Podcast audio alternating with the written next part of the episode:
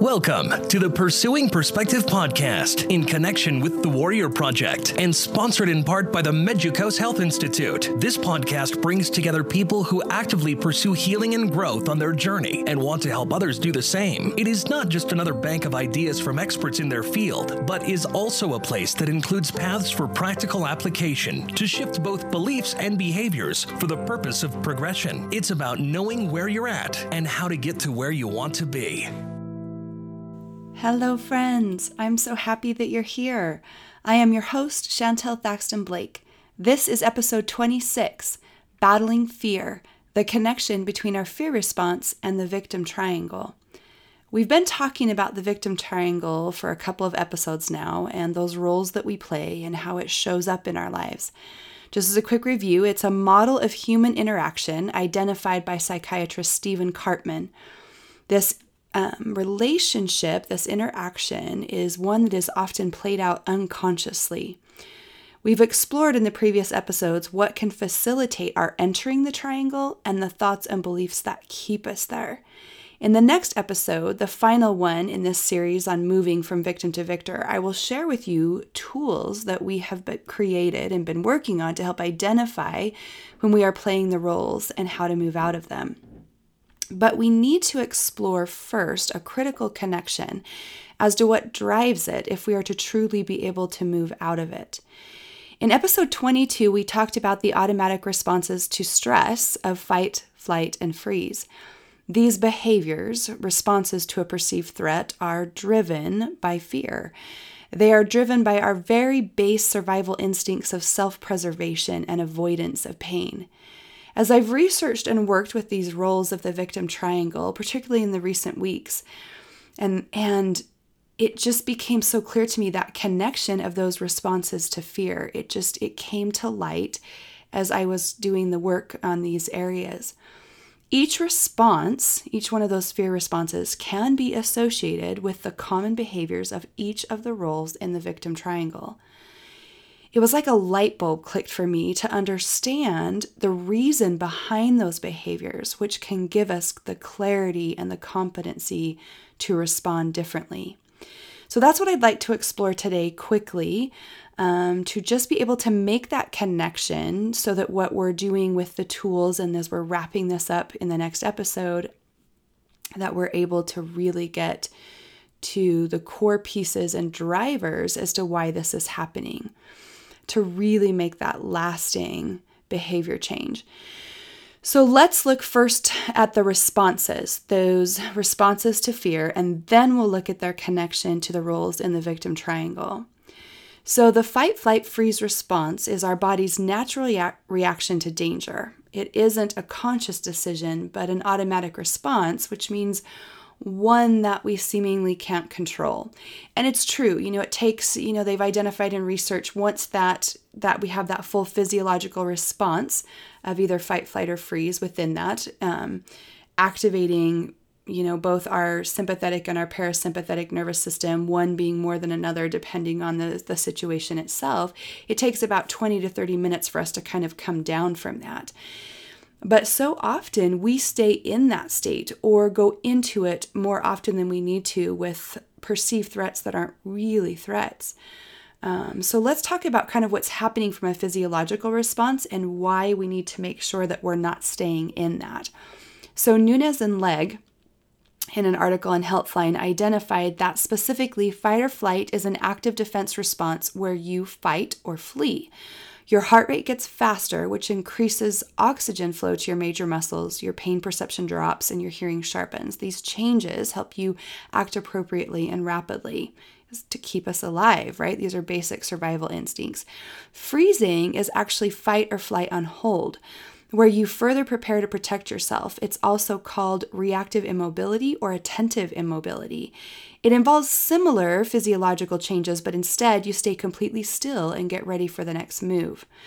When the danger is close, we are more likely to fight or flee, be more of that active defensive response.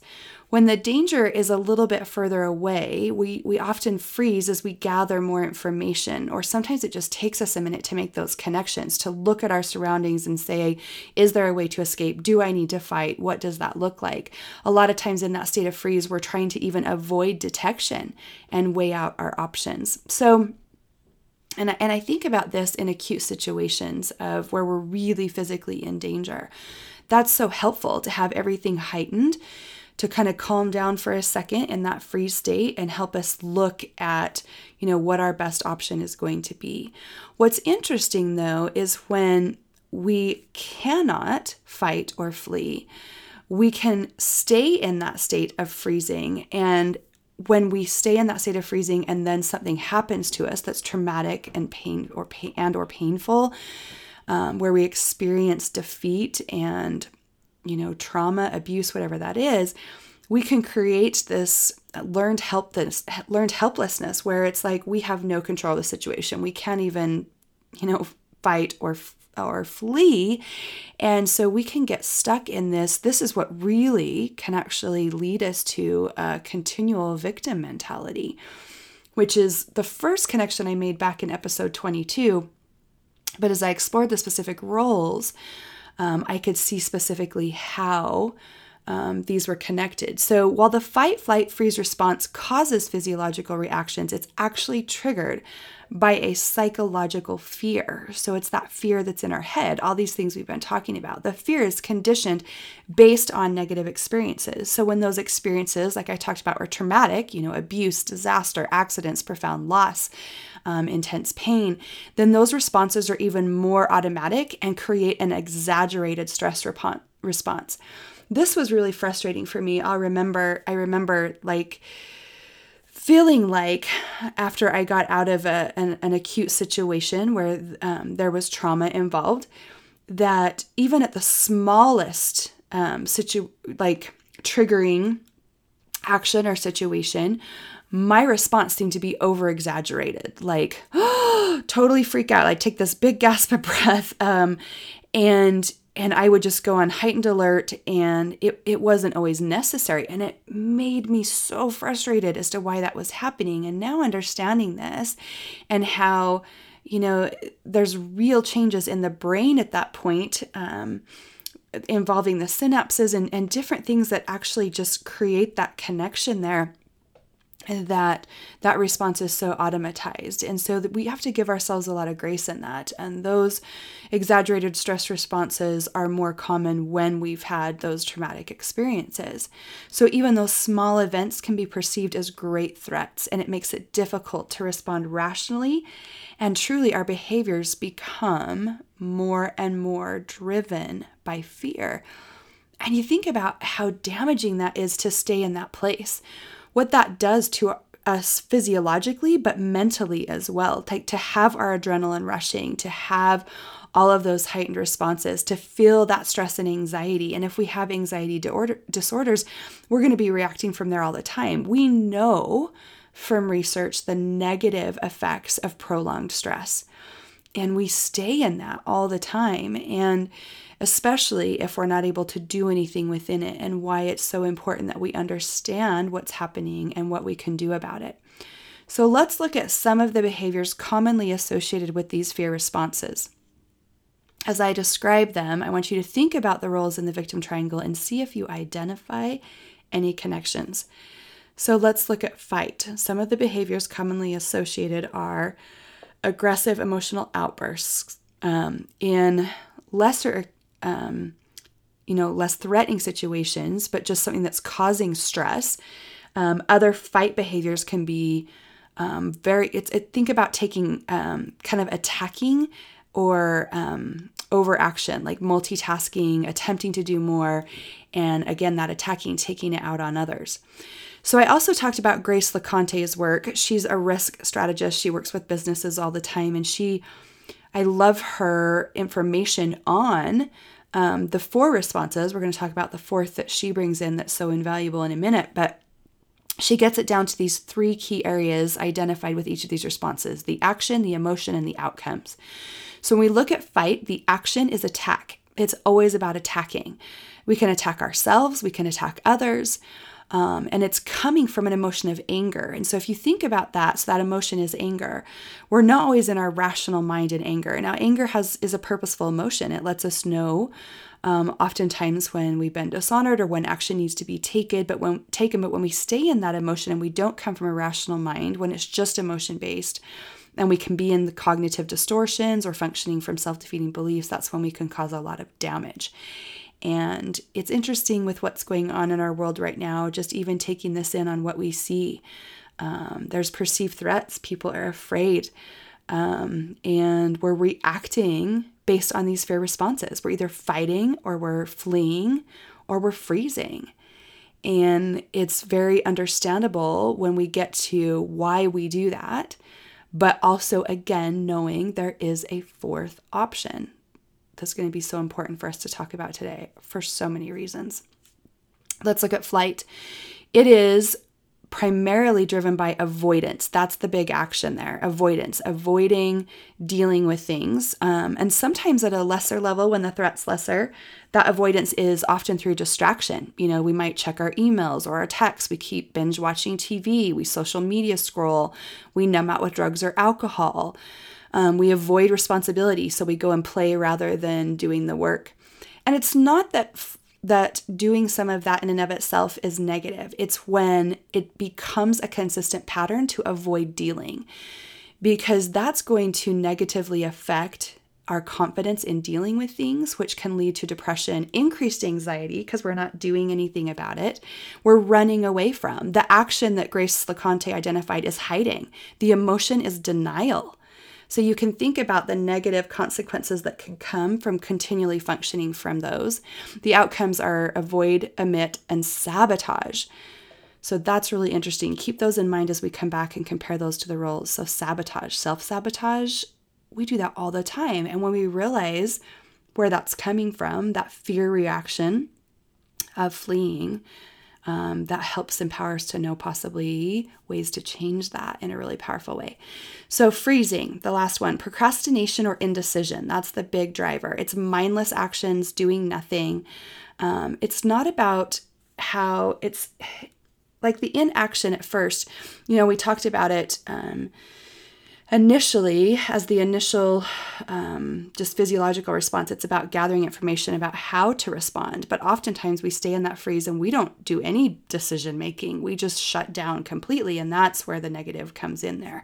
So the action that Grace LeConte identified is comply.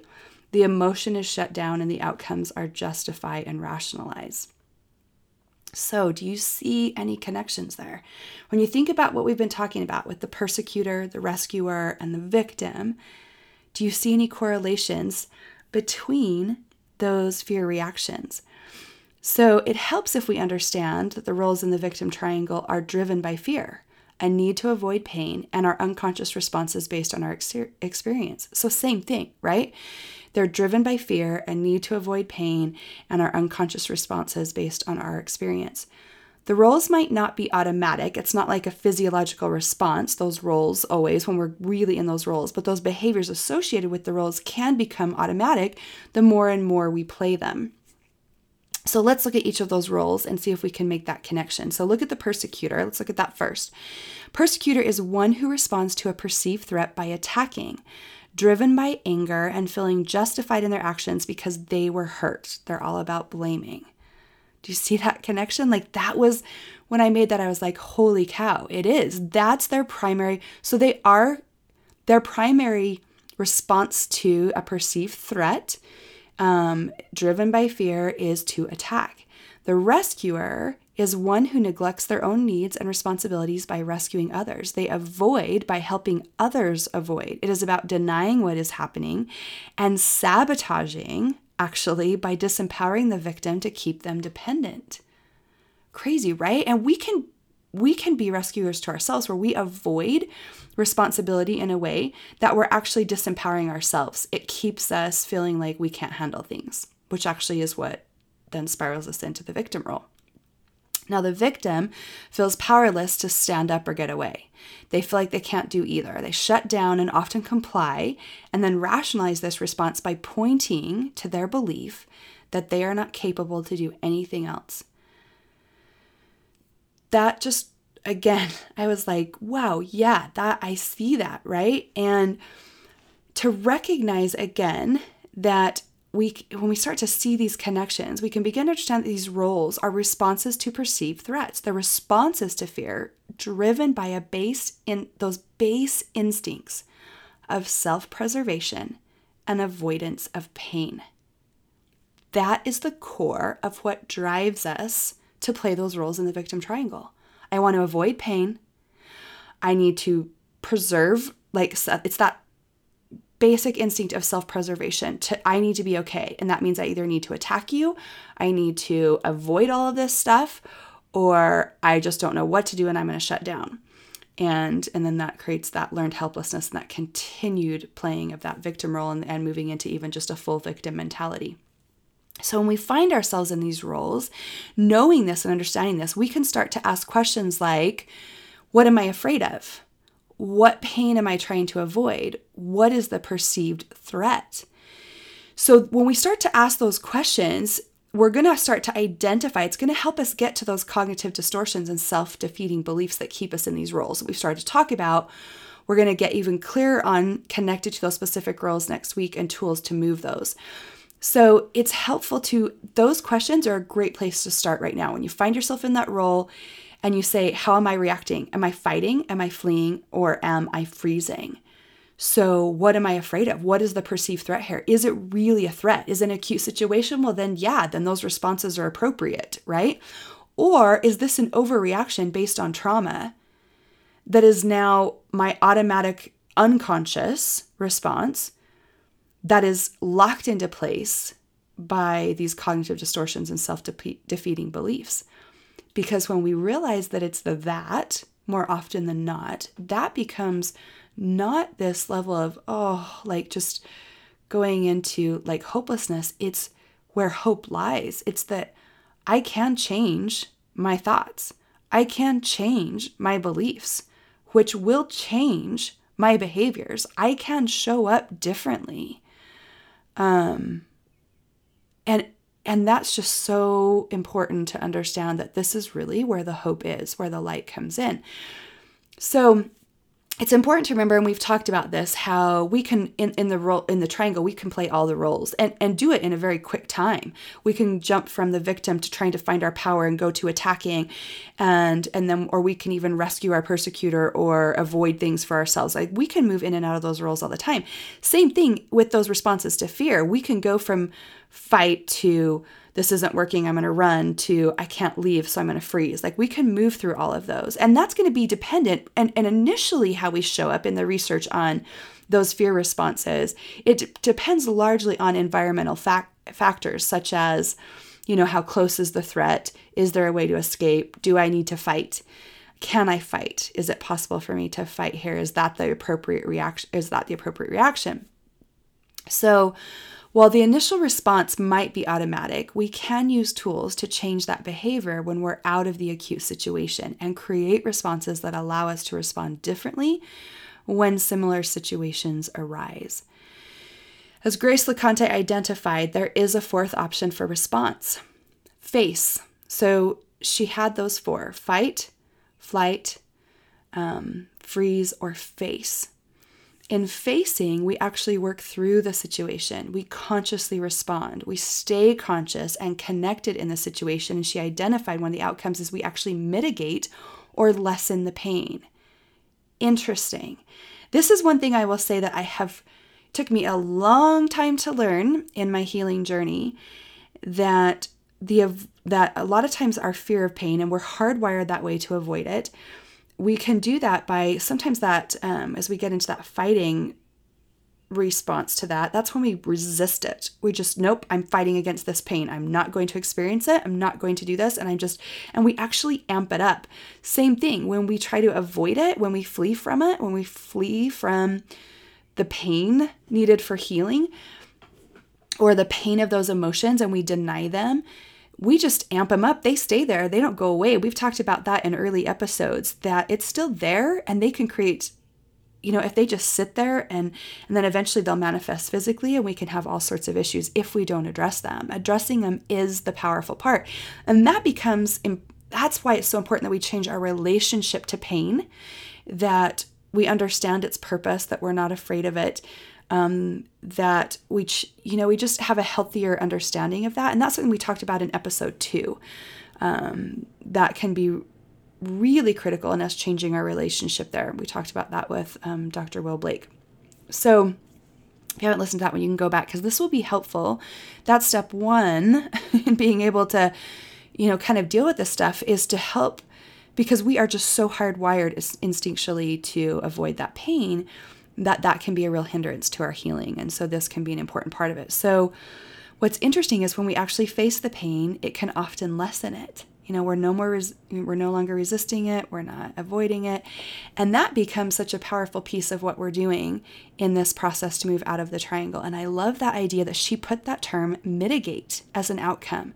That when we face it, we mitigate it. And a lot of times it is like we face it and it's not as bad as we thought, or it empowers us because we did get through it, we overcame it, and we're able to move um, into that state of victory of that overcoming of it. So, part of what actually drives that fourth reaction of face is faith, not fear. That's the big difference. Those other reactions are driven by fear. Facing is driven by faith. It's driven by self efficacy, our belief in our ability to succeed, belief that the universe has our back.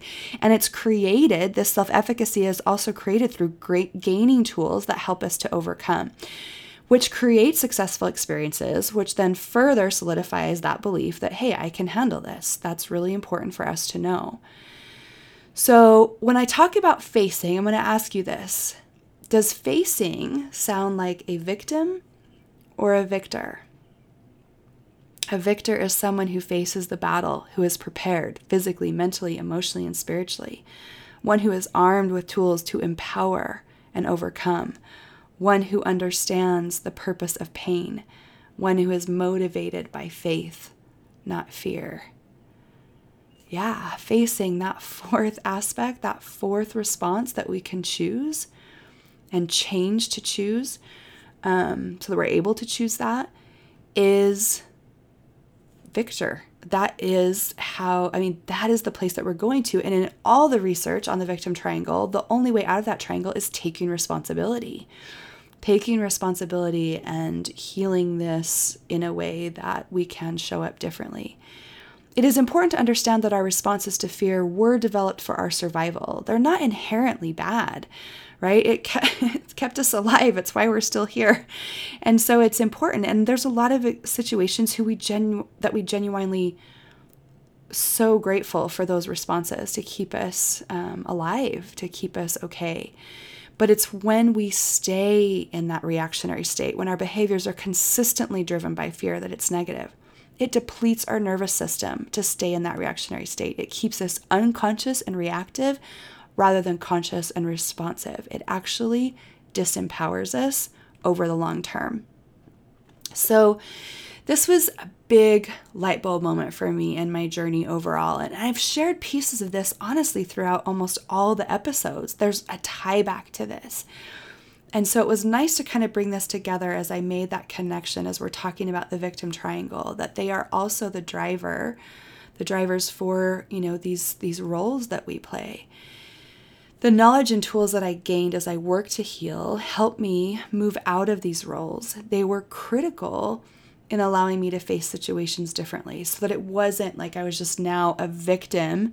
Now I'm no longer a victim to that initial situation, but then I became a victim to my own reactions, my emotions, my thoughts, and behaviors. And that was also a big aha moment for me that even though the acute situation had changed, until I did the healing work and empowered myself with those tools to face the situation, my reactions in and of themselves were largely driven by fear. They were exaggerated because of the trauma. I had little to no control over, which continued to reinforce my belief of learned helplessness, which just locked me into victim mentality.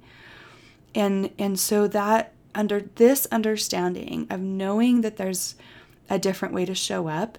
There's a time and place for those reactions, but it's not about staying in them. It's about once the initial experience has um, happened and that initial 20 to 30 minutes, once you're safe, has come down. Now it's about, okay, now how do I heal from this? How do I move from this? And then as we're responding to similar situations or or just situations in general, how are we showing up? Are we coming from fear? Are we coming from those reactionary responses? Um, or are we showing up consciously and facing it with these tools that help us navigate this entirely differently? So, this led me um, to work with Medjugorje Health Institute to create um, real time tools. This was something that um, Dr. Will Blake had started in creation, and we collaborated on tools to help us identify those roles, the beliefs and behaviors connected to those, tools to help us work through cognitive distortions and those self defeating beliefs, and then creating a time to reflect on those and reprogramming options to create lasting change. These are free resources that are going to be live when we release the next episode, and I will talk about those then as a final step to help us move from victim to victor. So, there's just as a kind of summary from today, kind of these lessons on the hero's journey um, that I've learned in moving consciously from victim to victor is that there is a connection between fear responses, fight, flight, and freeze, and the roles in the victim triangle. There's a clear connection. This awareness helps us to understand that the behaviors in the victim triangle are driven by fear as a way to protect ourselves and avoid pain. So we can choose, the second main lesson is that we can choose a more empowered response. With focused work, utilizing effective resources, we can change our thoughts, beliefs, and behaviors so we can consciously respond rather than unconsciously react at appropriate times. And the third lesson when observing your thoughts, emotions, and behaviors this week, ask yourself these questions because this was the lesson that I learned. If I started to ask these questions, I could really get to what was driving this and understand the response and then um, respond differently. So ask questions like, What am I afraid of? Is the perceived, what is the perceived threat? Is it real? Am I over exaggerating it? Is it something that I have the tools to face? Would I feel better? Am I safe to face this? Can I move out of that victim role into this? So, just starting to explore those questions really just what am I afraid of? What's the perceived threat? Um, and what tools can I use to navigate that if I'm safe to do so can be incredibly helpful in starting to move us out of that. Give yourself a lot of grace in understanding that those reactions are automatic. They've been those base ones are just physiological response, but we have other ones tied to those that are learned based on our experiences. So just understand where they're coming from and begin to explore the idea that there is a fourth option, that of facing from an empowered state. I appreciate you all so much for being here, for listening, for sharing.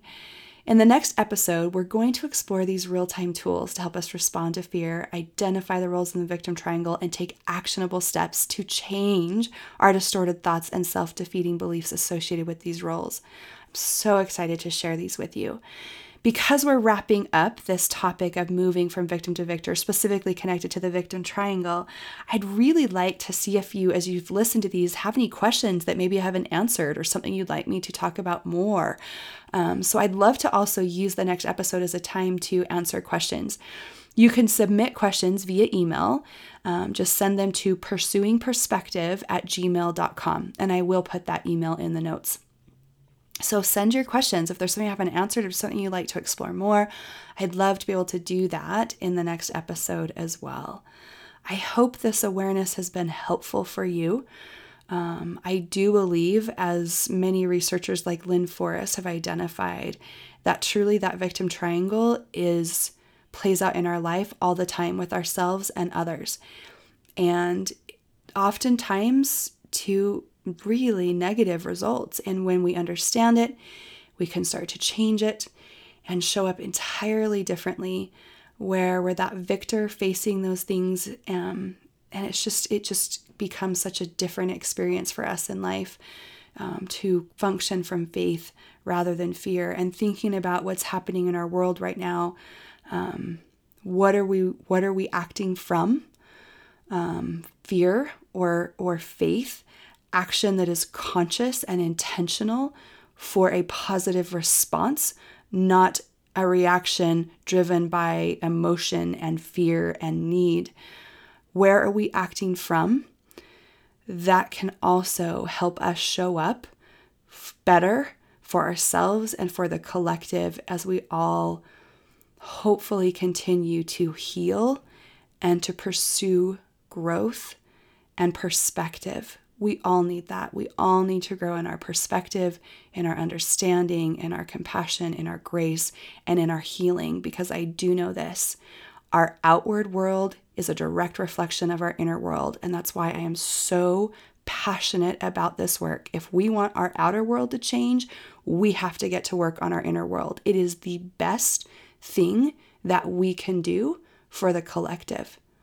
So I look forward to connecting with you on this journey of healing and growth as we pursue perspective and progression. Until next time. Thank you for joining us today. For more podcasts and information on events, visit pursuingperspective.org.